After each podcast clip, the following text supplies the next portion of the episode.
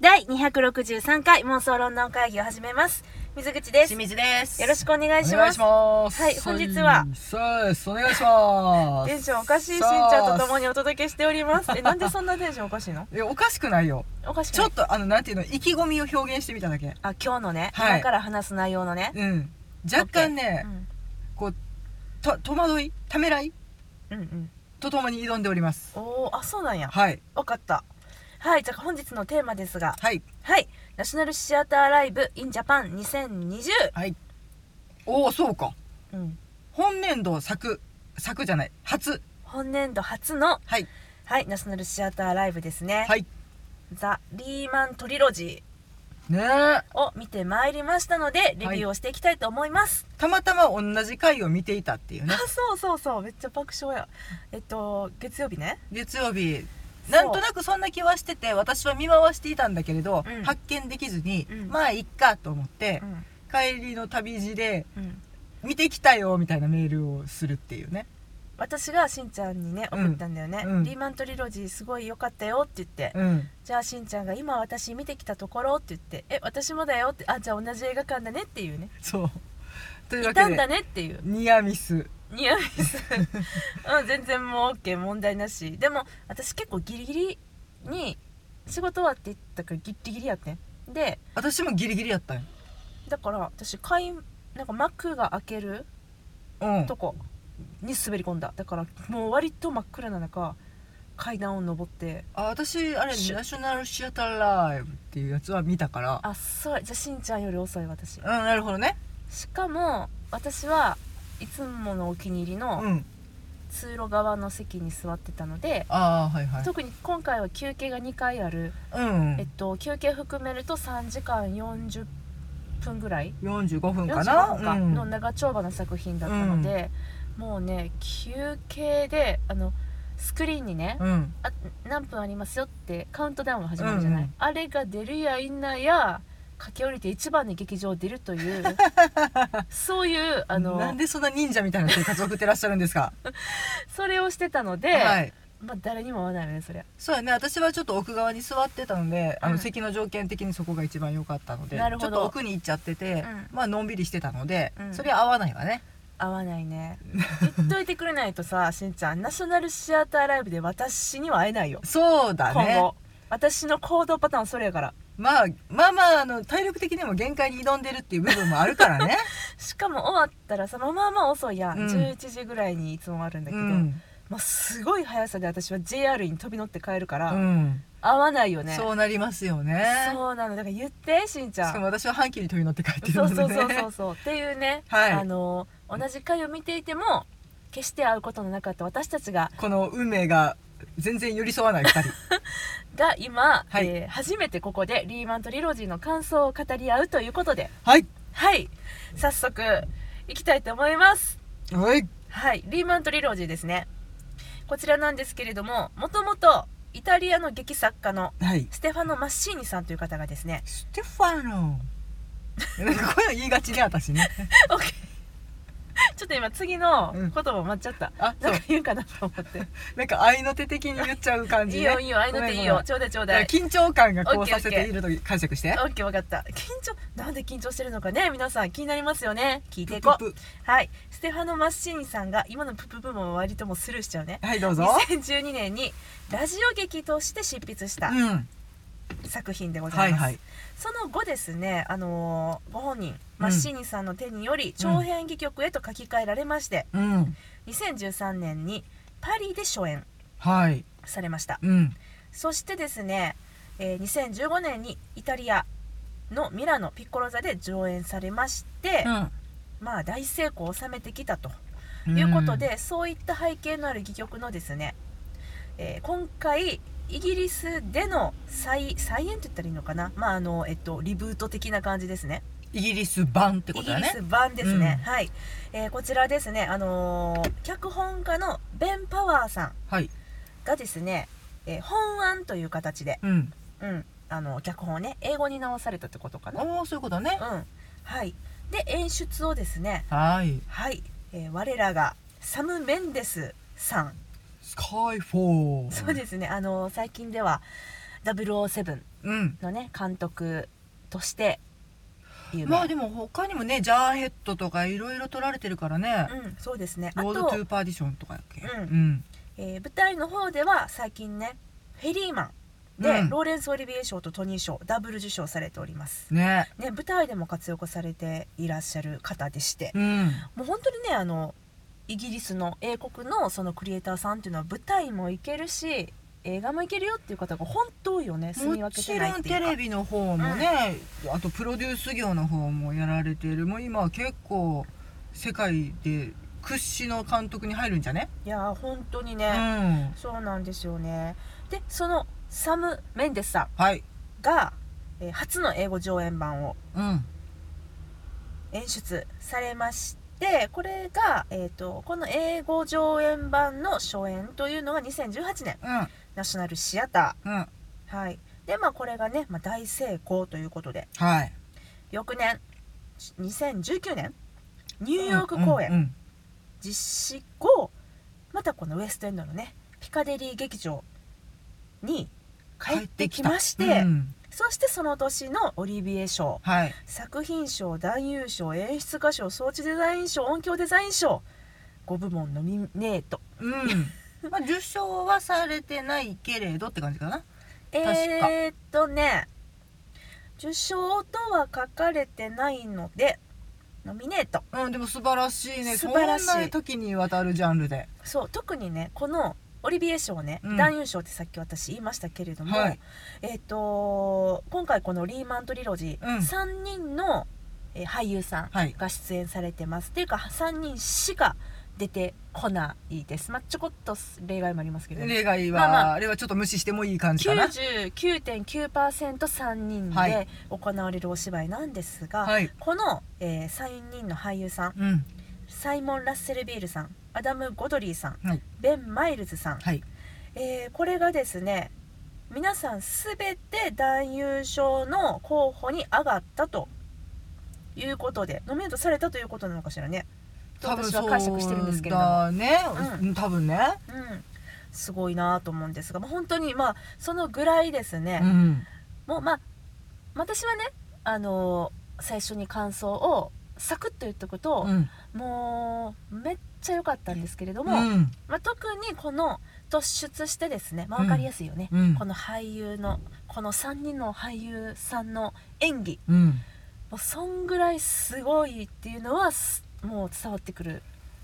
いやもうねう素晴らしいとしか言いようがないよねんうん、そうなんですよねなんかねその、えっと、このお芝居なんですけれども、まあ、さっき言いましたが休憩込みで3時間うん45分、うんえっときちんとせ言うとすると途中の休憩が20分と15分やったから、うん3時間10分かぐらいよね、うんまあ1時間ずつぐらい一幕かなうんうん、はあの出ずっぱりで、うん、本当にねあの誰一人舞台からいなくならないんですよね、 3人まあうん冒頭ちょっと例外はあったけれあど、まあそれはそうだねずっと出てたうねんずっと出ててビビるぐらい出てたねそうでたった3人で、うんでえっとまあとある、えー兄弟一家はいとある一族の160年間にわたってのお話っていうのをうん3時間にぎゅっとぎょご凝縮してう、んえー行われたわけなんですがこれがまあその、うん、と160年間うんさまざまな登場人物が出てきますけれども、うんメインの役どころから脇役まで全て3人で行うというまあなんとも演劇らしいとてもとても演劇的な的な的な作品でございまですなあした。はい、でこれがですね、まあ、リーマントリロジーというタイトルにあります通りはい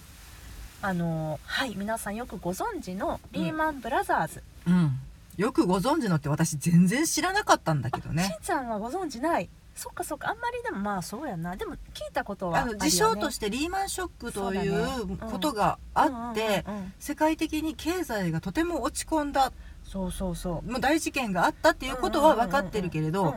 この作品を見るまでうんうんそれについて調べたことがなくて、まあそうやわななんかすごいことが起こったんだなっていうまあことそぐれらはいだだよねってリーマン後こうなったとかはいはいはいリーマン後の経済がとか、うんうんうんよくい聞く言葉ではあるじゃない、はいたはだいどういう事象かっていうのを正確に捉えたことがなかったので、あうんお恥ずかしい話ですけどねこのいや年にまなあってでもさそんなことないよもう世の中には知らないことだらけだもんうんいやだ私かだってら改めてちょっと興味を持つ機会にはなったなとい思っいて、ことだよね、うん私も別私はね全てのね知識をね、うん映画そして漫画「夕刊クラブ」からあの得ていたものでして、はいはいそこだけ肯定された らガラスの仮面も入れてあげてうん、夕刊クラブなん です。マキシムのナポレオンパイも、あと、は い、い、ろんな、もうあー本当にいろんな上流階級の。うんなるほどね、はい。そういうとこね、そうなんです。もう小学生だった私にとってね。うん、バイブルですわなバイブルでしたけどね、まあそれ置いとくとして、はいなんでまあまあ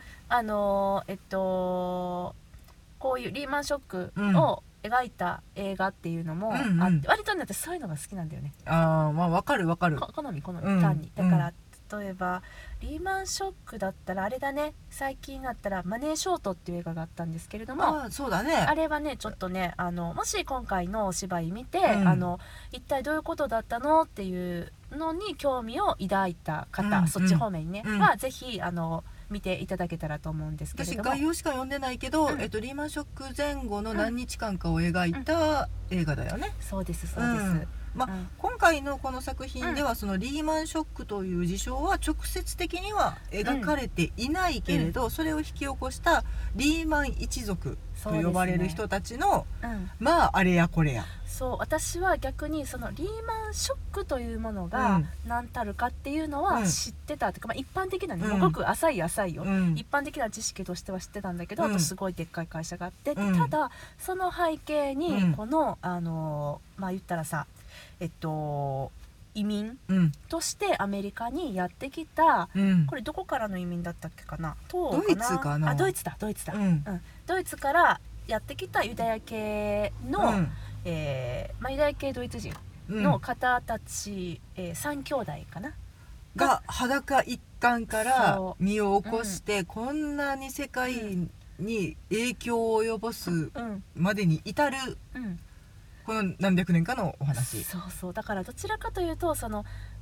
えっ、と一家そのものうん、に家族があ家族間違えた一家そのものにうん焦点が当たってる、あとうんそのルーツであるその彼らの住んでいた地域の、まあしきたりだったりとかそういったものがまあ脈々と受け継がれていくやらいかないやら、うんそしてそれがまあ時代の移り変わりというのを私たち見ている私たちも感じさせてくれるし、うんそのリーマンカンパニーじゃないリーマンバンクいっぱい名前変わってましたけれどもリーマンブラザーズリマンブラザーズななんんたとらとか、そのまあ会社というその大きなうん一つの生命体というものに、うんがどう変わっていくのかっていう、なんかその、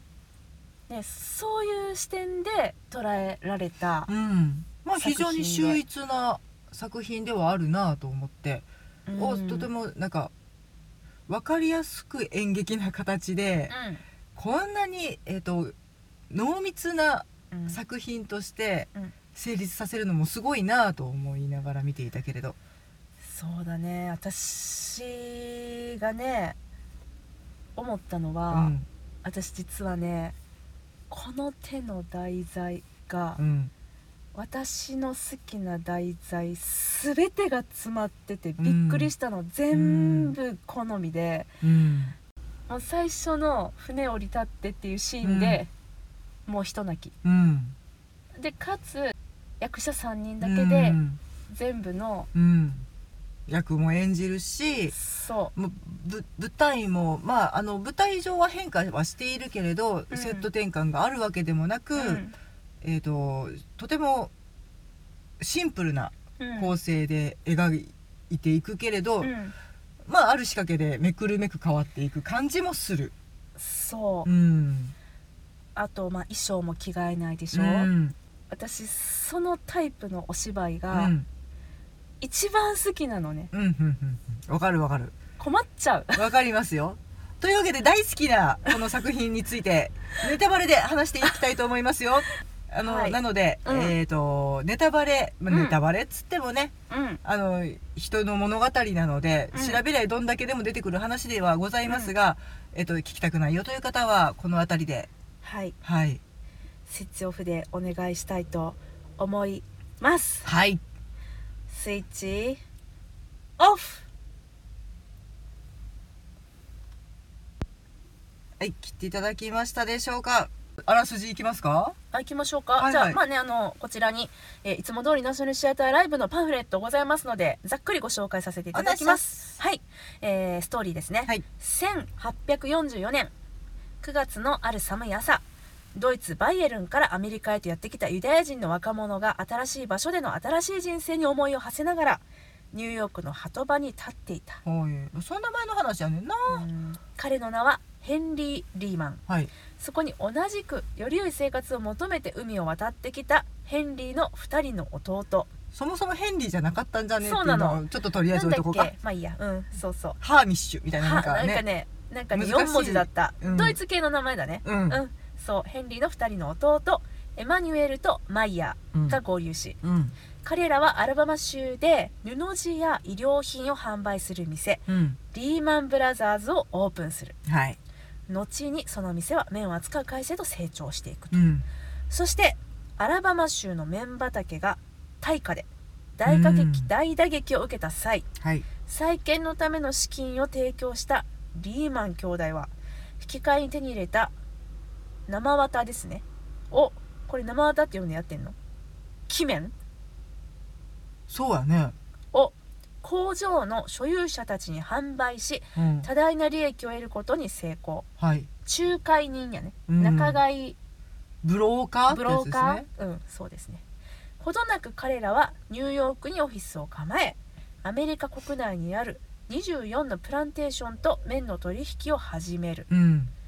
そしてやがて投資銀行業に参入したしたリーマン兄弟はうんコーヒーから鉄道まであらゆるものに投資するようになるはいそしてそれからの授業は次世代へ次世代あ5時を発見 した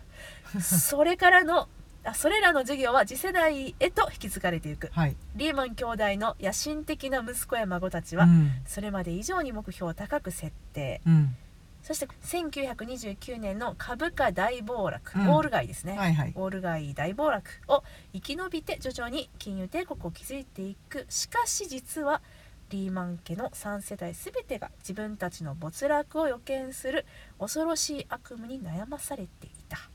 うんということでうん貿易部門など事業を拡大していったリーマンブラザーズは世界最大の銀行の一つとなるがうん2008年に経営破綻し世界的な金融経済危機リーマンショックを引き起こしてしまうと、ううんんこれがさっき言ってたリーマンショックね、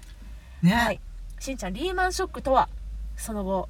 ちょっとこう興味を持って調べたというしんちゃんに聞いてみたいと思います、でもあるでしょなんかうんローンサブプライムローンかなんかが焦げついてうん経営が急激に悪化して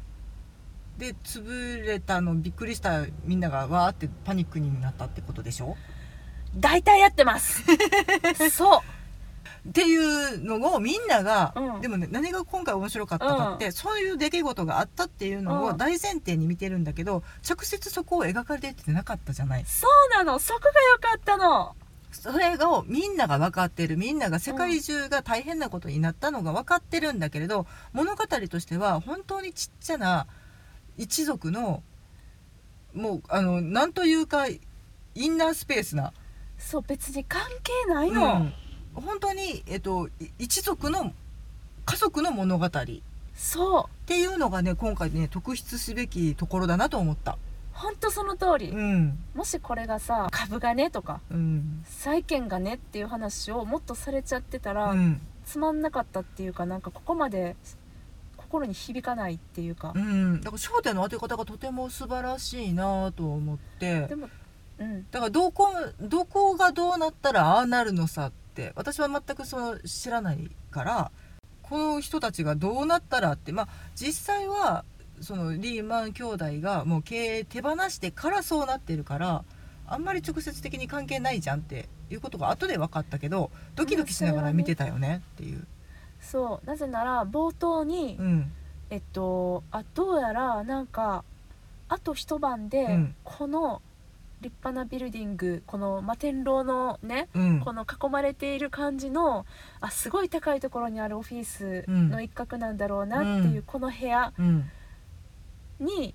そのここの場所っていうのがあと一晩でどうやら終わりを迎えるかもしれないっていうところかうんうら始まるんだよね、物語が、うんそこから160年前にうん話がこう遡ってはいくわけなんだけれうども、ん何が脅威なのかっていうかさ、うん見てる人たちに細かく語らなくても、うんハラハラできるっていうう、んそうなんかすごいね勝手に終わりに近づいていってるからね物語は巨大なメガバンクな感じのやつの終焉を知ってるからねでもなんかその物語の語り口調としてもうん今回一番面白いなと思ったのはこれってとてもよくできたよくできたっていう言い方は失礼か秀逸な朗読劇じゃんってそれはめっちゃ思った一人称で僕と言うべきところを彼と言彼いはって言ってた始めるのよね、うんそう最初に、えっと、サイモン・ラッセル・ビールさんが一人語りを始める、うんえっと、移民でやってきてアメリカの地に降り立った、今から一人で店を切り盛りしてで、えっと、一旗あげてやるぞみたいなところもずっと自分のことを彼と言っているうんで、えっと、誰に向かって言うわけでもなく、えっと、なんていうのひ字の文っていうんですかああいうの、そうねうん、そう鍵括弧じゃない文章を語り続けるうん途中で鍵括弧の文章がいっぱい出てきて、うんまあ、他の登場人物弟たちも来たら鍵括弧の会話が始まるんだけどう、んでも彼らもやっぱり自分のことを、えっと、字の文でうん心情を表現するっていうのあこれ朗読劇なんだって。いやあの思ったあのねうんと朗読劇っていうよりかは何え小説を朗読朗読なんかなんやろ朗読やな朗読朗読やねうん本当に小説をそ全てを声に出してうん読む感じううん、をそそこにのまんま舞台に上げたってういう。ん、そうだねうんあのー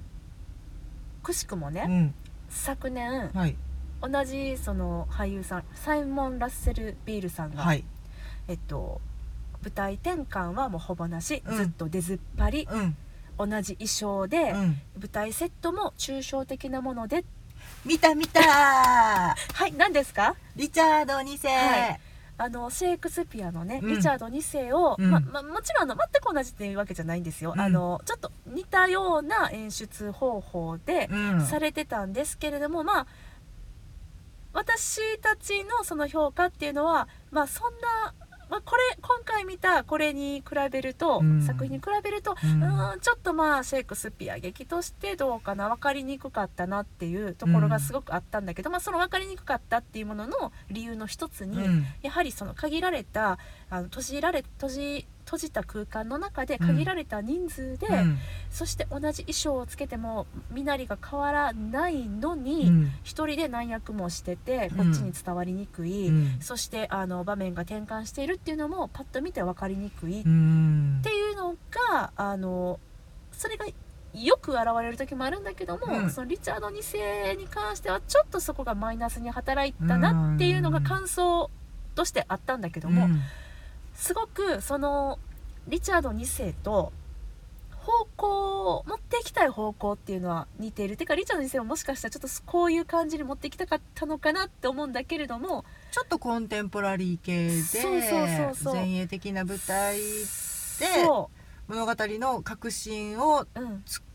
掴んで語るみたいなところなのかなうん、でだかもら共通点はすごく多く感じるんだけれど、似て非なるものだった。そうだねまあそれが一つにはそのさっきしんちゃんの言った字の文うんだから小説だったらあのセリフとセリフの間うに、んそして彼は立ち上がり、うんえーなんだろうカップに口をつけてとかう、ん なんで私はコーヒー の わからない、え窓を開けてとか、うん、なんか彼は、えっと、その後24の会社を買収したとかっていうのをあそうだねねそうだねうんえっと、セリフ普通やったらセリフでお客様に語るんだとしても、うん今から24社僕は買収するよとうかん、とか、まあ聞いたよ24社買収したんだってねとかというセリフに変えてみたりうんっていうことで語っていくのが演劇なんだけれど、うんもう本当に小説の通り、うんそして彼はうなずいたうんみたいなことをそう自分で語ってしまう、そうそうちょっと最初それを導入部としていやえっ、と彼って役で書いてるし「ひ」って言ってるし、でも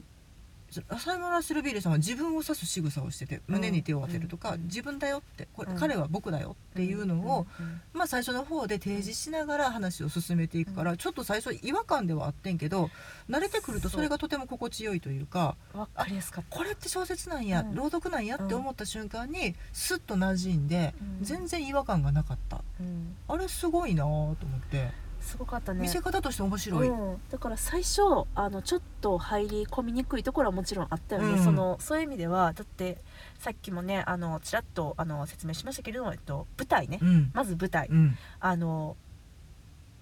特徴的なったのが、うんセンターにこう回転するうんガラスの部屋、部屋ガラスで囲まれた部屋が一つうん、ガラス張りって言ガラってるんスだな張りかな、ううんん、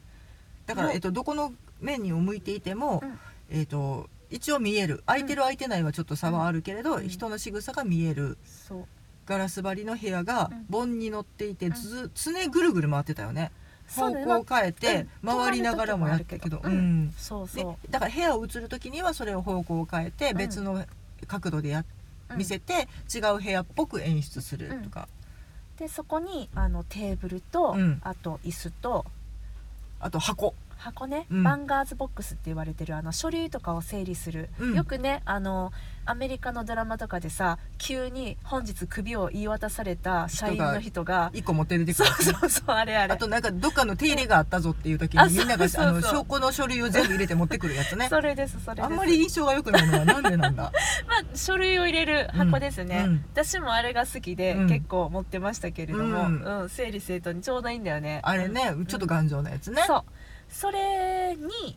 うん見立てた、うん一見そう見える、うんでもその、えっと、上に乗って役者さんが上に乗っても崩れないようなねでも軽そうに見えたからああのの素材がなんだか気になって。ねえ階段として使えるし腰掛けることもできるし、うんタワーみたいにしてうん使うこともできるしっていう、うん。そういうのでちょっとそのえーっと、まあちょっと情景を表現するための、まあ箱ですわな。そうですうん小道具、うん。うんあとまああの細々としたものはなんかトランクから出てきたり。そうですね、うんまあ実際には出ては来たけど、うんでも必要最小限。うーんほとんど何にも出てこなかったね全部まあマイム系ではあったうん、でうん実際出てきたのはその身につける眼鏡だったりとか、あと花だったりとかああそうねぐらいかなそうやなうん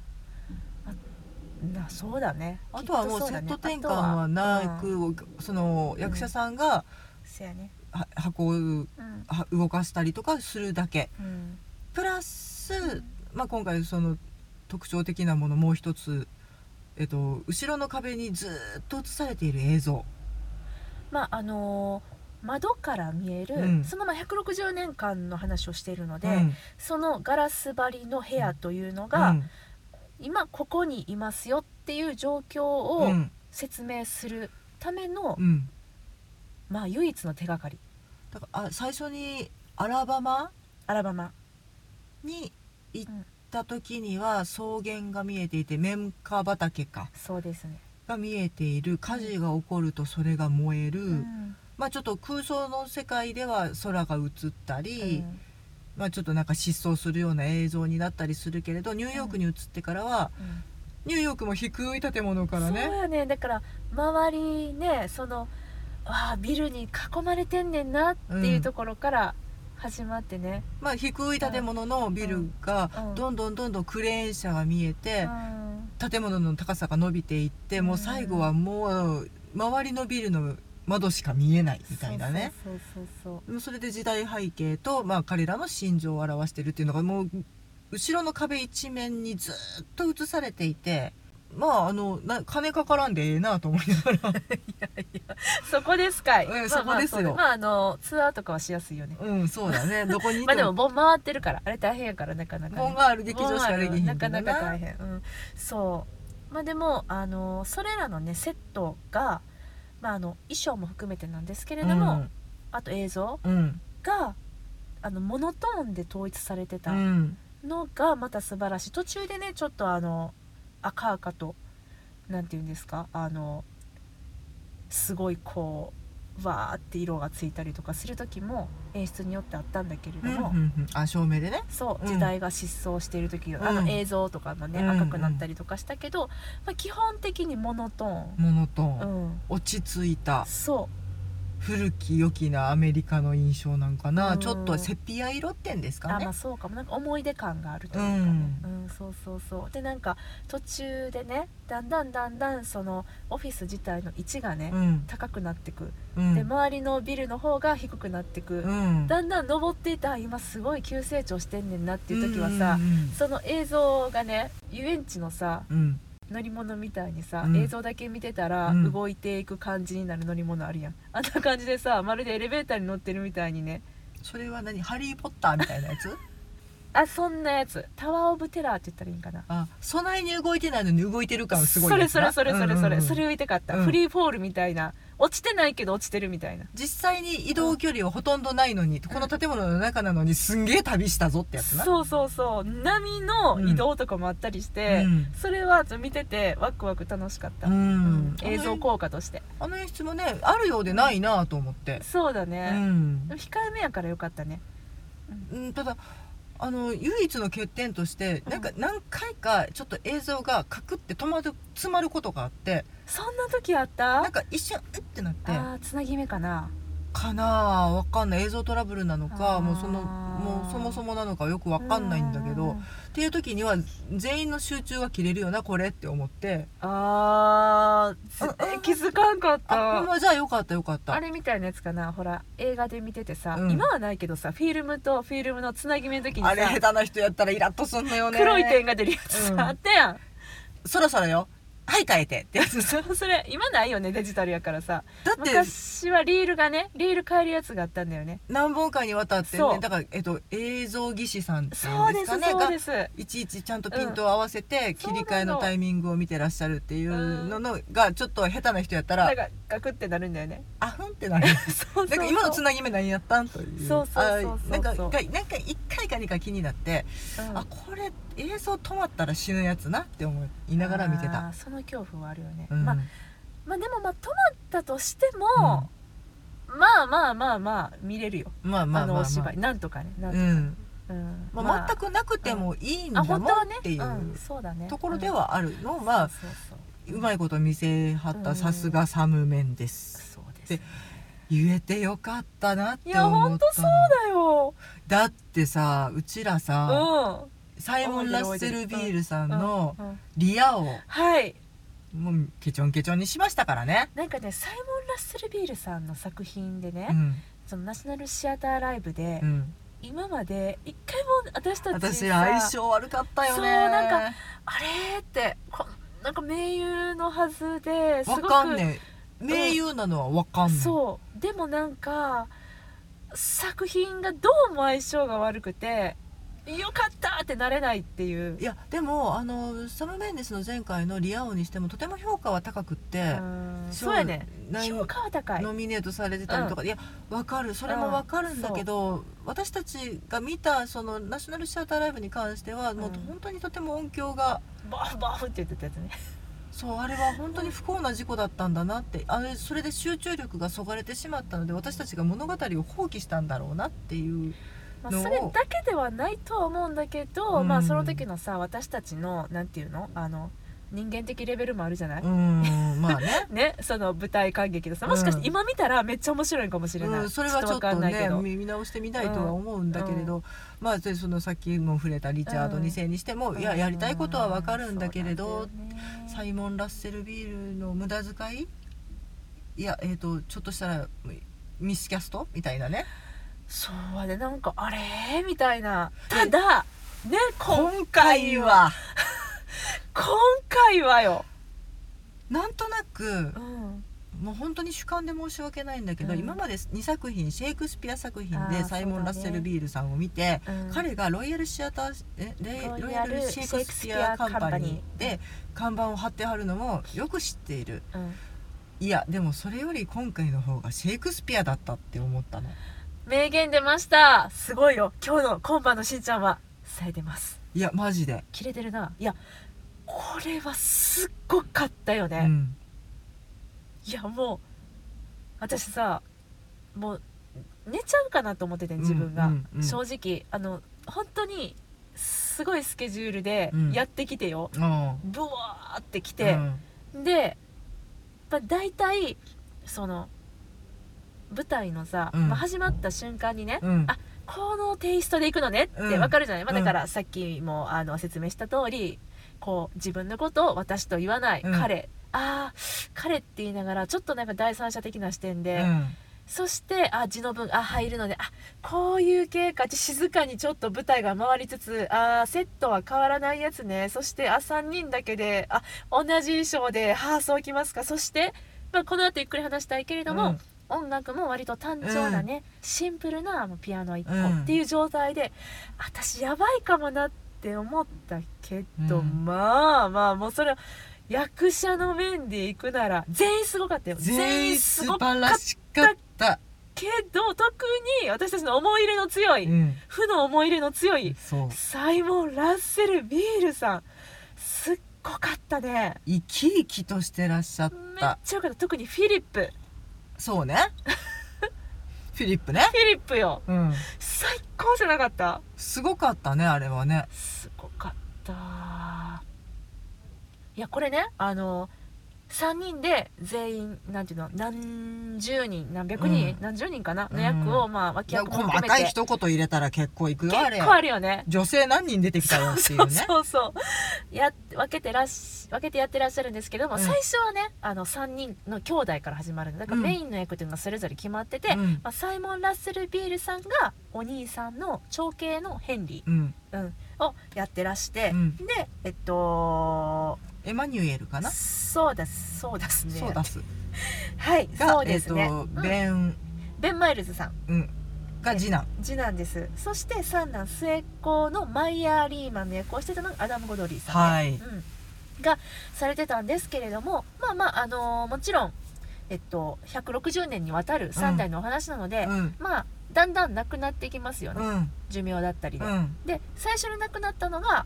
一番上のお兄さんのサイモン・ラッセル・ビールさんだったんだよね、うんで、うんあここでサイモン・ラッセル・ビールのあメイン役はあここで退場かって私は思ったんですよ最初、うんまあそれはでもね脇役はみんなで分担してやっているのでずっ近と出所てのる人けどとかね、でうんも多分メインがねパンっていなくなったからへーってなってここでいなくなるんや、まあそれでって思弔った問客とかで来たりはするけどねそうそうそうそいやでもそれでも、うんえってなるうなった、このタイミングってそしたらねこのサイモン・ラッセル・ビールさんが、はいまあえっと第1幕2幕3幕とあるこの2幕でですね、うんまあ、生き生きと復活するわけですねこの次男のエマニュエル・リーマンさんの息子役として、うんまた眼鏡かけてなんかなんつうのこましちゃくれたみたいなねそう最初の登場がねなんかほんと名探偵コナン君みたいな感じでそうそう小学校の低学年ぐらいのねあのなん僕てフィいリうかップみたいな感じで現れるの 頭だけいい子そうそうそうお父さんさっきそういう風に言いましたけれども僕はこうだと思いますみたいなえ何この子みたいなでは予定があるのでそれでまた後でみたいなそうそれがねこのあのーまあ、サイモン・ラッセル・ビールさんね、うん えっ、となんて言うんですかこう恰幅の良いでもそんな背は高くないんですけれども恰幅が良いって言わないこういうことあどうの言ったらいいねの可愛コいロッおとっしちゃたんらどうしたらいいのこれコロッとコロ丸コくロてした人コロッと丸くて背が高くなくって、うんでもうなんか白髪もたっぷりおひげもたっぷり愛嬌もあるし威厳もあるみたいな感じの可愛いのうん、そうその彼がうね、ん丸眼鏡をかけてですうよ、んそのコナン君ばりのうね、ん息子を演じるんですようね、んこのフィリップがすごかった、もうなんかぬいぐるみぶつけたろかって思う感じの子供ねうん、でフィリップやりながらも、うん他の脇役ももちろんやってって、うんあのなんかちょっとこうあれもしかしたらヘンリー・リーマンさんが今ここで立って見守ってるんかなっていう私鼻が詰まってて喋りにくいですけ どすっごい喋りにくい風滑舌お悪い聞き苦しくて申し訳ございま本当せすいまん。せん、うん、ヘンリー・リーマンさんが後ろで見守ってるのかなって思わせるようなね、うんその目線視線を携えて、うんただそこに立ってるうんっていう感じに急にこうスイッチパーン切り替えてうんいたりとかかと思ったらもう思いぞ思う存分ちょげて女役やってたりとかねそうそうなんか奥さんの役とあかはんみたいなやつとか ねまあまあそれぞれにややられててなんでこんなあの楽しそうなんだいっていうめちゃくちゃ楽しそうだったね、まあ、うんそれはもうサイモン・ラッセル・ビールさんに限らず、うん、アダム・ゴドリーさんもベン・マイルズさんもなんだけどねうん、素晴らしかったなんかその役割分担もいやあのちょっと女役やられてない方とかまあまあこういう役が得意だよなっていうところに突っ込んでいくのもわかんねんけどいやそれでも言うてまんべんなくこんだけこなすってすごいなっていう。そうあとはこのまあパッと見のね見た目からね、うんきっとその長兄はサイモン・ラッセル・ビールさんにそしてえっと次男はベン・マイルズさんうん三男はアダム・ゴドリーさんに、うんってなったんだろうとは思うんだけれどもね、でもその後の配役っていうのはさ、うんじゃあここでこの方が退場になるから、うん死んで退場やからう、ん次は彼が息子でみたいにさうんちょっとパズルみたいに当てはめていかんだかんに、はいじゃあここでいない、えっといない人あじゃあ君が、えっと、奥さん役でみたいなさ、これ当てはめていくのすっごい大変やし面白かったやろなってうん、で稽古の過程でね、うんきっとねあのあじゃあちょっとやこの役やってみてってやってみんなやってみて、うんあでもやっぱりじゃあここの役はあなたねってなったりとか、っていう過俺程がああったとんきついだからろうやっぱここは無理やわーとかねうん、いやーこんだけあるんやったらやっぱりごめんなさい彼に戻しますみたいなとか、そういうのがきっと誰がどの役やってうんもできるんだよ、この3人は。でまあ今回のね見た、あの最終版に落ち着いてるんだと思うんだけれどうんも、うんもうそれが本当にみんなもう素晴らしかった。しだから、えっとまあ、役割的に3代にわたるリーマン一族、うんで、まあ、1人1代はいメインの社長の時期を迎えるっていうのが、まあカラカラーの違うという違かったね、やっぱ、えっと、1代目うんその3人兄弟で出てきた時の、まあ、エマニュエルさんが社長の時期が一番長かったので、うんそうだね彼が社長として描かれていたけど、はもうあのとても頭もいいし、うんただもうひたすらバリバリやる、そうやね、うんうん野心にあふれた活動的な、うんもうあの思い立って次の日にはすぐにニューヨークに行っちゃってうん会社いくつか買い占めてみたいなものをやる、もうあのなんていうか本当に開拓者って感じ。そうだうね、んうんで2代目そのいかすかいけすかねえ子供フィリップか、うんもう本当に頭が良くて全部リズムそうだで、ねうんえー、と計算で、えー、と世界を大きくしていく、うんうんで3代目、えー、とアダム・ウォドリーさんがやられていた方は、えー、とお絵描きが上手で芸術家肌そうだねどっちかというとアーティスト寄りなう感ん、じだで、から最初は絵画の買い付けとかやったりとかっていうそうそうそ芸うそう術の方向に振っていたけれどやはうりんリーマン一族ということで、うんえー、とボビーだねあボビーか、うんあの経営を継がなきゃなならなくなって、それでもやっぱりそこは芸術的に感覚でそう物事を渡っていくっていうそ,、のカラーも綺麗に演じ分けられていて、そうだねまあ、それが時代に合ったものだしその会社にあの大きさに合ったものっていうのもすごいなと思うし、うん そこのなんかバランス感覚、うんいやこれなんか演出女子の人大変やろなと思って。そうそうやっぱそういうところにやっぱ気がいっちゃうよねなんかねあのこう振り分けで「いやここだけちょっとどうにか順番テレコになりませんかね」とかっていう相談してはったんやろな と思ってまあ確かにねううーんんそうやな。いや、これは。すごい。だからもう演出においても、うん役者においてもまあそのセットもうあれもすごく計算されたものだと思うのでそういったプログラミングにおいても楽音楽の効果においてもいやすごいクオリティやなっていうもうそれしか出ないのよねうん今回私が緊張してた理由それあそういうことねそれだけやぱしんちゃんは語ったろそれが気になるよねそれだけ語ったら終わっちまうじゃんって思ってて、ああそういうことか、うんなるほどねう、んう、ん、うんうん10分で終わるなと思っててんけど、まあ、全然終わんないねよか った52分いってますやば うんまあでもその、えっと、音楽うんね私えどのあたりで気づいた割と初期から気づいてた私ね一幕の途中ぐらいで「はっ!」って気づいたの私全然気づいてないかもしれないあいやいやいやあ違う違うあのあれやね生でやってたねっていうやつああそれはなんとなくあの見え姿が見えあたから姿見えてうる、ん、でもなんか全然気づいてなくてうん私うんあれもどうやって9出してんねやろうとかいろいろ気になりながらまあでもあれ舞台見ながらちょ見えてないよそこからっていや見えてると思うけど、うんいやスタート9誰が出してんねやろうとかもうそれはあれですよ演じる音響さんと一緒ですよもうだから第4の役者さんですからあ違う違う違う違う9とかじゃないえ何をあの開演球、あ開演級ね、うん誰が出してんねやろうとかえあれなんか音楽からだったっけあでもさなんかあれしてるんじゃんあしてんのかなイヤモニとイかヤしモてんニのとかかなはそりゃしてるでしょ 私はそれはドキドキしてただってさ暗転とかもあるしさあそうか暗転かそれあるよあ、うんそういうことかあるあるあそれを心配してたあ大丈夫テクノロジー進んでるから ナショナルシアターライブあ開演球ってねあのあれ行きますよっていう合図誰が出してるんやそうって武漢さん見えたんかなっていうあの物理的なことじゃないと思うな多分だけどそっかイヤモニじゃないかなうんいやでもなそのえっと、うんあそうか水口うんうん不利だったんだね、えっとナショナルシアターライブのその「Welcome to National Theatre Live そ」れのな時にき聞いてないねえっとまあインタビューがあるよっていうのと、うんあと音楽については、うんあの後でうんうんうんスペシャルに語りますみたいなあはいはいはいはいことをうん言ってたので、うんうんあこれあ音楽特筆すべきものなんだっていうのがなるほどねうんそっかそっかそっか分かってたのうんうんで、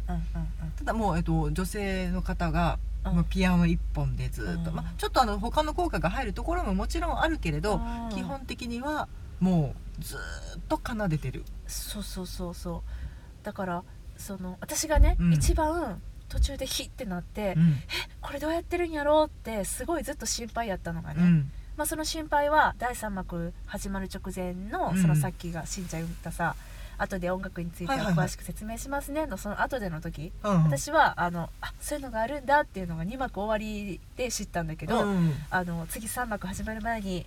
音楽についてのあれやるわねって言ってくれたから、うんうあんじゃあそれが見れるよかったと思って分かったんだけど、うんあのまあしんちゃん開炎球が心配だったんでしょ、うん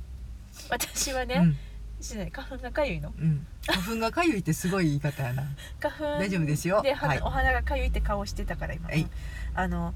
えっと私は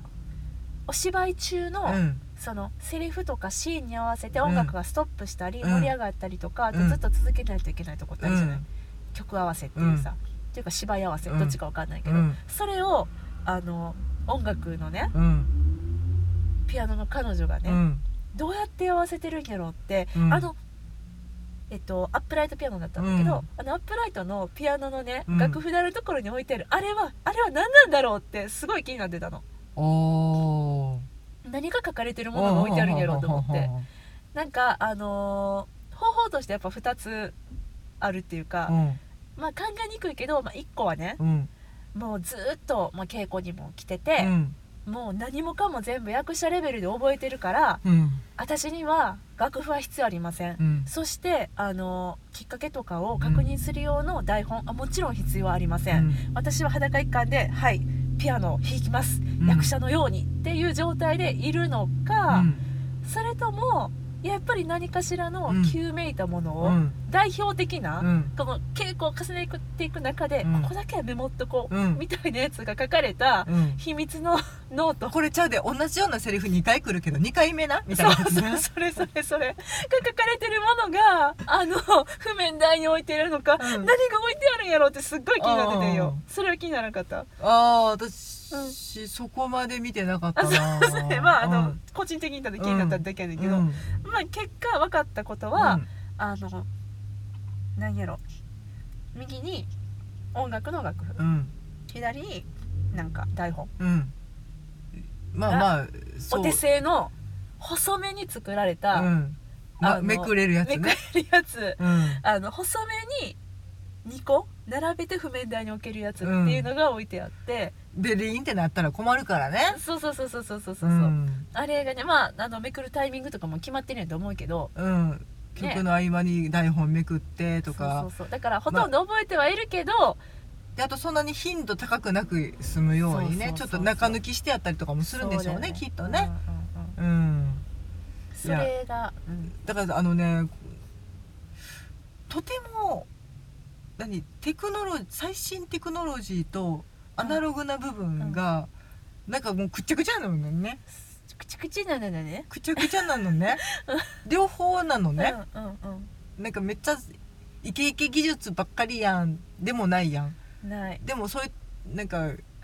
手作業のとこめちゃめちゃアナログやんみたいなそうねうんあのーね一個前のナショナルシアターライブ「イブのすべてはい」なんてさ最先端テクノロジーじゃん、だねー、もう作り込まれ作り込まれてうん映像をずっと使ってっていうねそうそれのまあ対局というか、うん、うんまあ、盆は回ってたけどね盆は、うんまあでも盆は昔あれは回せるわねあるからね技そうや術的にはねでもそうやね映像とかあんだけずっと映すとかっていうのもまあそやろうと思っても勇気いるよね、まあうね、ん、あそこまで思い切った使い方するってうん、結構手腕問われるやんサム・ベンデスさんですからそりゃそうか映像の監督もされてるからかサム・な、ベンデスさんですから、うんかなな見んてこかの手のひらの返しを サムメンです、ねえ今までそんなに舞台作品どうなんとか言ってたのにねいやまあ本当そうですよ、うんまあまああのーね何の話してたんだっけまあ音楽のすごかったっていうね、うんうん、うんうんうんうんいやー絵も見ましたえもう見たね、うん私はもうだからもう一回見たい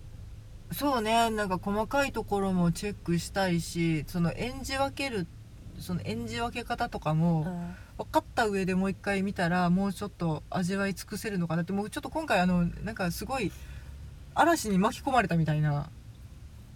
ファハハってなってる間に終わっちゃったので、そうやねうん落ちとても落ち着いた物語だし落ち着いた見せ方もしてくれるんだけれどなんかすごいもうあれよあれよでうんそうだうねー、んなわ私はねなんかなんかその時代うんの速度というか、二曲的にも1幕と2幕と3幕のスピード感が全然違くてそうやねやっぱ時代が加速していくにつれて物語もどんどん加速していくみたいな感じがすごくしてうんなんか3幕とかもうファーってなってたからそうやなでもなんかあのどの時代もうん1時間ずつあったなっていうそうやねのそうやがね意外意外っていうかよくあるのは最初長めでうん2幕3幕短くちょっとなトっンてトンといいくくっっててい感じうねのが多いんやけどう今ん回は本当に各その世代うんをたっぷり1時間ずつみたいなうんのであのーそれもなんか不思議な感じだったかな,、ううんんなんか物語のねその起承転結って話じゃないっていうのがうね、んうん誰の気が誰のケツか分からんしねそうでなんか何か謎がうんこう解明するわけでもないし、うんまあ終焉に向かっうてん突っ走ってくその一族のお話、うんなんかその時間の速さっていうか濃さっていうか本当になんかこう時間軸ずっとね時計があったでしょ、うんあのそう舞台の真ん中にね、うんで途中からすごい時計が気になりだして、うんなんか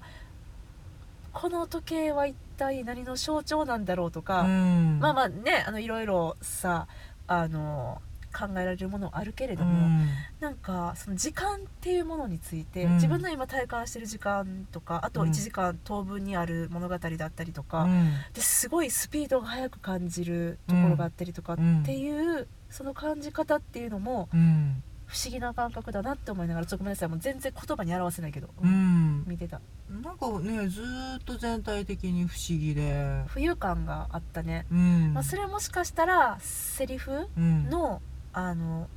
言い回しっていうか相手のリフレインがあったりとうんか、うんうんうんあとそれが動作だったりにもあ,、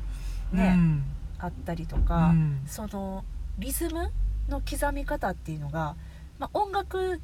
でもそれをし聴覚的に私たちに感じさせてくれてたけど、セリフでもなんかシェイクスピアとかとはまた違ったそのあの大きなうねりじゃなくて、うんなんかちっちゃい波がいっぱい来る感じそうそうそうそうなんかふわーって登ってスッと落ちるってうんいうのがすごい小刻みで、うんなんなんかか一定のサイクルを保ってるみたいな、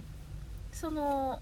劇表とかを見てたらね、うんその今回のそのセリフ運びだったりとかっていうのが、あの詩的うんポエム、うんうん、散文的みたいな書かれ方をしているものもあって、うんああそういうリズム確かにあるなっていうふうに思ってだからといってすごくあのポエムポエムしてるかって言ったらそうでもないっていうかねだからそれがやっぱその字の文にしてるっていう意味なのかな、そうだうね。ん、だからバランスが本当に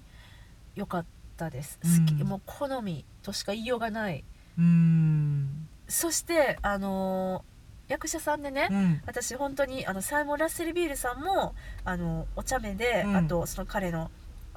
お面白い部分とか素晴らしい部分いっぱい見れて、うんよかったなと思ったけども、うん個人的にはアダム・ゴドリーさんえがすごいよかっためちゃくちゃでさあれこの人こんなにスタイルのいい人やったんやと思ってあの服がすごく似合ってた似ちょ合っとってえっとたまーあなんかユダヤ系の方なので結構ブラックスーツ、そっかそれでか11州の方の清掃じゃない清掃でもないのかでも基本的にああいうスーツの方をよく見るよねね。ねあと帽子かぶってさ、うんねおひげうん生やして、うんまそあう髪の毛をねあの伸ばしてあのうんカールしてらっしゃるっていう姿が多分正式なんやとは思うけれなんど、かスリーピースの黒い、ちょっとなんか丈の長いうん、かっけえやつな。そうスーツ、うん着てまああの似たようなものを3人とも着てらっしゃるんだけど、スタイル的にもそのコートの長さ的にも、うんえっと、アダム・ゴトリーさんのやつが一番なんかシュッとしてはって、そうなんかかっこよかった長蘭みたいなやつなんかそん なにあの、うん結構コミカルな方を担当されてるのかなと思ったらその3代目になってボディグラサンかけた瞬間に超イケメンに変わってそうなのなんてダンディーなんだとこの人こんなかっこよかったんやと思っいてやセリフではすごい白いスーツを着てって言ってるけどあそうやった白いスーツって何回も言ってたねうんうんまあ、時代的なものもあったのでねそうだねうん白いスーツでやってそれがトレードマークでみたいなこと言ってたけど、いやでもこの黒いスーツで私は満足ですって思ってた、めっちゃかっこよかったよねかっこよかったシュッとしてたシュッとしてたねシュッとしてたもう関西人のね最高の褒め言葉ですよシュッとしてたうんそうなんですよでもあのベン・マイルズさんはもう本当にイケメンだよねかっけえあのお顔のなんて言うんですかあのイケオジ造作の、うん、整った、うん目の位置鼻の位置口の位置整ってらっしゃって体格もねあのなんて言うんですかこれまたシュッとしてダンディーダンディそううんなんだけどだからなんかこう分かりやすくイケメンと言われやすい、うんうんあの見た目の方だと思うんですが、ですがアダム・ゴドリーさんですよ。あのちちょょっとびっくりしたっとねあのお耳が大きくてちょっとこうお猿さんっぽいひょうきんさお茶目さがそそうだねの外見から一回見たら忘れられあない忘れられない私忘れられない多分なんだっけな博士と彼女のセオリーかなんかの時にわーって思った記憶がある出てはったっけお医者さん役かなんかで一瞬出てはっあたの出よてたかもでなんかなんうん他でも何回そかうか拝見してて、うんあこの人やって思ったのはだから私はね一番記憶に残ってるのはホーキングあはいはいはい、はい、博士と彼女のセオリーとね同じ題材ではございますけど、ベネディクト・カンバーバッチさんの方のホーキングで、うんホーキング博士のお父さんの役をしてたうんんだよねうんうんであと「ラブ・アクチュリー」も出てた、うん出てはったねそうそうそうだから、うん、パッと見たら「あこの人や!」って思うんだよねそうそうそうそういうお顔の方なんだよね、うんうんでもなんかめちゃくちゃかっこよかったでもね女役やるとね本当に気持ち悪いのえ可愛かったよ可愛かったけど可愛かったあのなん途中のあのえっとフィリップうん、フのィリップ婚約者候補ってあーはいいはいはうのでい10人ぐらい演じ分けらっそうてらっしゃるシーンのそうそうそう途中の何人かが本当に気持ち悪いの。あと意味がわからない人がいたよねう んこれなんなんやろみたいなんかただのバカキャラとそうかそうそたうだのデブキャラみたいなやつがねなまあ本当にうんまあでもああいうシーンもやっぱりたなんか楽しんでやってらっしゃるのがすごく好感が持てるなぁと、うん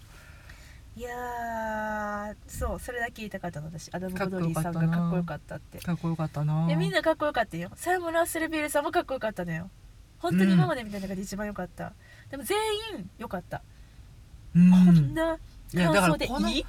のこの3人じゃないとできないんだろうなっていうそのうん3人間三人の中のバランスもすごく感じて、そうやねう、ん、もういやあんな疲れる舞台やから、ういんやこうもうここは任したとかあれさ覚えれるんどんぐらい練習したら覚えれるんいやあでれもこのど人らそんな練習せんでしょどっかにカンペあるでしょっていうぐらい物量のすごいセリフをずーっと絶え間なく言っていてしかもまんべんなく来るから、そうやんねほんまにここ休憩とかってできない状態やんだってしんちゃんさ似たような設定のさ5人芝居さ90分やけどやったじゃんはあれあはあいやでもあれはもううんどうだろう動きがもうちょっとあったかあらそこから動きがねあうんあったからメリハリついたけど、この人たち同じようなことそをうやんね同じものを運んでその形も覚えながらタイミングも合わせて演出も覚えてってことやられてて、うんだからなんか起伏が乏い、しいものに起伏をなんとかつけてうん自分たちでやっていくっていうのをやってるのがすごいなと思って勝手にだからここで戻り上がってダンスとかやったら、もうちょっと覚えれると思うんだこけこどで盛り上がってダン スまあダンス1曲あったけどね、ああったあったあった、うんなんかすごいゴーゴー粋なダンスをみたい。やつ見せていただいたよね、うんうんあれもちょっとおかしかったけど、うんいやなんかそういうのが立て続けに来てたらそれもシーンも持つし、そうだねちょっと力抜けるところも出てくるんやろうと思うけどそういうこともないもうずっと緊張したまんまの1時間そうだよねをかける3回、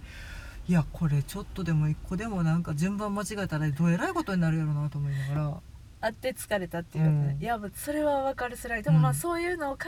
えないでできるだけ見よう楽しもうって思いながらさ、うん見る時って見るけどやっぱそれ頭よぎっちゃうよねうんいやもうこの私3人の実力がすごすぎて恐ろしいよよう覚えるわほんまにこんなねアホな感想抱くことあるよう覚えるわってなでもそんぐらいの舞台よねうんこれはずーっと喋りっぱなしよいやほんまそうしかも別にそんな怒鳴るとか感情を込めてうわーみたいなのとあんまないやんそうなんだよねなんかその字の文があるからね、うんそだからそのセリフとしてう、うん、もちろん感情を込めて、んその役になりきって言ってる言った直後0コンマ何秒か後には、うん同じその人がうん字の文をちゃんと字の文として言ってるっていう、うんそこを切り替えるっていううんあれはねちょっともう,、うん、もうどうやったらあんなことができんのかがそれ考ぞれえがつかない。キャラクターも演じ分けるしそのメインの役だったり他のキャラクターだったりの年齢も演じ分けるしかもせかせかしてないでしょそうなの全然せかせかなとこがないでしょそうこれすごいよねどのあたりでこの演出その演出家とね、うんこの役者ともう各スタッフさんがね、うん同じ景色をどのあたりで見れたんだろうね稽古におけるさこれでもだから短期集中稽古じゃ多分無理だうかんそうだら、よねすごいスパンのあワ長ーいクショップとかもしながらってことなんかなやりながらじゃないとだってもうみんなのスケジュール的にもだってサム・メンデスもそんなに拘束できんやろいうやとかそうなのよそういうことをね何かうんを思いついて実行に移すだけの時間の余裕も持ってないとちょっと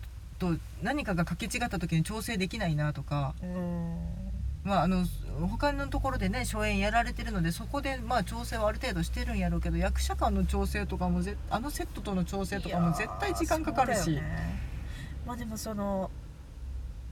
公開のその英語版の前のパリでやられてたやつとか、なんか一体どんなんやったんかっていうのもすごい興味あるよねその演出的にどういう風にしてたのかっていう、うんねうちの分っていうのはきっとあったやろうからさ、うんでも果たしてそれを3人で演じられてたものなのかとかどういうそうやな、ねでしょなんかどういうあの構成やったんかとか脚本的にもねうんうんもっと人数出しゃそれは楽なんやろうけどそうでもまあやっぱりこの3人やったっていうことで、うんその、まあ、舞台ならではだよね、うんその亡くなったでもその子孫の人をまた同じ人が演じてっていうのが、うんあの違和感なくあの説得力持って見れるってこれうん映画でやられるとさ、うんちょっとあのああわけわからんわけわからんバーフバリみたいになっちゃうわかる、うんうんそうそういいやバーフバリは面白かったよ、バーフバリは良かったんやけど、う、うんん、うんうんそうねなんかちょっと混乱するわね混乱するあれこっちどどどっちの方でしたっけみたいな、うんハフンってなるよね そうそうまあまあまあそうなんだけどもいやーまあねこの作品がですねはい来たる3月7日からはいブロードウェイうんで公演があるということで、うんラッキーにもニューヨーク行かれる方わかんない、もうソロだとしてるかもしれませんけれどもしてんじゃねもしくはラッキーにもニューヨークの近くに住んでらっしゃる方はい当日券に並べるよという方、うんこれはぜひぜひ絶対見た方がいいやつですはいめっちゃ見てほしいので見てくださいもしこれ見てなくてびっくりするけどあの今この私たちのネタバレなんとこっちゃわからん会をうん聞いてくださってる方、けう方これもしアンコール上映あったら行ってください、マストですマストです私もう今年一番出ちゃったかもしれんってぐらい良かったうんねこの演劇の驚きに満ちた作品ですほんとそうですうんしかもまあ私ツイッターにも書いたんですけれどもね、あのナショナルシアターライブ感激初心者なんですけど見てみたいですと、うんどれが見に行ったらいいですか私、うんこんな感激初心者の私が見ても楽しめますかうん楽しめますっまていうすもうナショナルシアターライブこそ初心者の方に見に行っていただきたいっうんていう、まあどこで見てもね芝居で悪い席で見るより全然条件もいいので、いいですうん、コンディションもいいので、ははいい、ぜひぜひ見見てくださいていただきたいとともに、はいサム・メンデス監督といえばあはい、えー、2月14日公開そうだねもう始まっとるんやね14日で合ってるた多分合ってるえあるやんねえ1917 1917はいあよかったそう2月14日公開でした、うんはいでしたのえっと1917い命をかけた伝令、そうそうそういうやつだった、うん、 2月の課題作あそ品うでそすうそうね課題映画です、うんもうそういうのあったのちょっと今忘れてたもうね、うんこれで弾みをつけて見に行こうとあそうだよねうんそろそろ見ないとあ見る見る見る私ね、うん土曜日あたり見に行くよあ私もちょっと近々行こうと思ってます、はい2月の課題映画でございます近日公開はしてるから近日レビュー近日レビューお楽しみにしていただけますでしょうかああののどうやろう私も今日のレビューほんと自分でねあのいろんな回あるけど私今日はすごい反省してるねもうなんかどちらかってたないやと思って私もどちらかってますごめんなさいちょっともドうキドキしすぎました あのすっとんきょなこと言ってごめんなさないんかもう好きすぎて何にもなんか本当に本当にごめんなさいあのもうダメあかんわこれ反 省えだあかんわってもうあの取り直さへんからね それそはれ大も丈出夫すからねそれは大丈夫ですそのままいきますはい、はいもうこの流れに乗って1917もやってみたいと思っているので、はい、皆さんもぜひ見に行ってください。であの参加していただければ、ご鑑賞いただければ幸いでございますそうまあ、今回ね、あの驚きの演出で私たちを楽しませていただいたサム・メンデス監督、1917ではなんと前編、うんえっと、ワンカット風の、ふう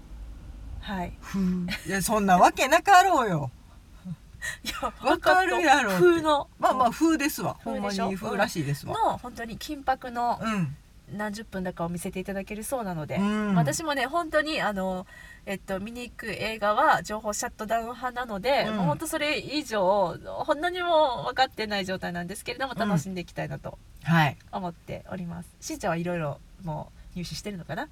うんなんかね私はネタバレにどんどん自分から突っ込んでいく性ネタ癖バレがある好のきでな人やもんねいそやうなの全然そうそうそれぞれねちょっと違うのでねはい、はい楽しみたいと思いまサすム・メンデス好きたいはいはいで1917もよかったねって言いたいね言いたいのいでやこのま本当まに流れに乗りましょうはいというわけでナショナルシアターライブ2020次回作の予告はいフリーバックはいということで3月13日金曜日から3月15日木曜日まで作演出一人舞台みたいなやつねあそうかそうかそういうやつだ確かこれだったっけ確か人気のテレビドラマの舞台化ってそなうってたそうやつそかうそうフだリよねーバックうんなんとかなんとかだよねはいっていう本当にうろい私たちですあみませんがのちょっと社会現象を引き起こしたと言われるドラマの舞台化かな、そうであうん、舞台の舞台のテレビ化か、だ間違えたそうだうん、のでそれのだから舞台版を見せてもらえるってやつそうそうそうそうもともと舞台やったやつをテレビにしたんだうん、そうだったうんはい80分休憩なしいいね80分だよしんちゃんよよかったよかったかったねなんかよくわからないものをね見に行って、お一人でねやられるからちょっとドキドキしてたけど80分ぐらいなんですねそうやねうんそっか一人舞台か確かそうだったと思う出演者のところ一人しか書いてなかったんそうだねそうやわうん作出演フィービー・ウォーラー・ブリッジさんうん、演出ビッキー・ジョーンズさんうん、あ演出はか違う方演な出はのね違う方でしたはいはいはいまあでもあのー私うんこの世の中で一つだけ苦手なものがあるとすれば、はい一人芝居一人芝居そううん一人芝居な、うんだからこれが果たしてどう自分の心に響くのかすごい楽しみだなとうん、なんでなんかちょっとね、真逆のものになりそうな気がするのでそれはそれでせやねうんあ楽しみに今回の作品とってことそうそうそうそう真逆だねうんそうだねはい行きたいと思います本当に長くなって申し訳なかったですはいはいだらだらと私の話聞いてくださってありがとうございます、えーごめんまあありがとうございました本当に、 はい本当にあの感謝しかござい ませんはというわけで、い妄想ロンドン会議ではこれ早終わらせんとあかんなと思ってこう時間をね見ながらねお便り募集してお ります。ハッシュタグ妄想ロンドン会議をつけて、えっ、と、ツイッターでつぶやいていただくか、私たちに直接リプライください。はいメールの、おへえっ、と、送メ付ールでをのお便りもお待ちしております。妄想ロンドンアットマーク Gmail.com、MOSOLONDON アットマーク Gmail.com までお寄せいただければ嬉しいにゃ。しんちゃん時々にゃって言うんですけど今日も出てるということは相当疲れてると思いますはいというわけでお聞きくださった皆さんもほんどんだけ駆け足やん 本。当に長い時間お付き合いありがとうございました、はいあの次回サクッと楽しいやつをお送りしますんでよかったら聞いてください予告。ははい、い。ではでは、えーまた次回お会いしましょうありがとうございましたさようなら。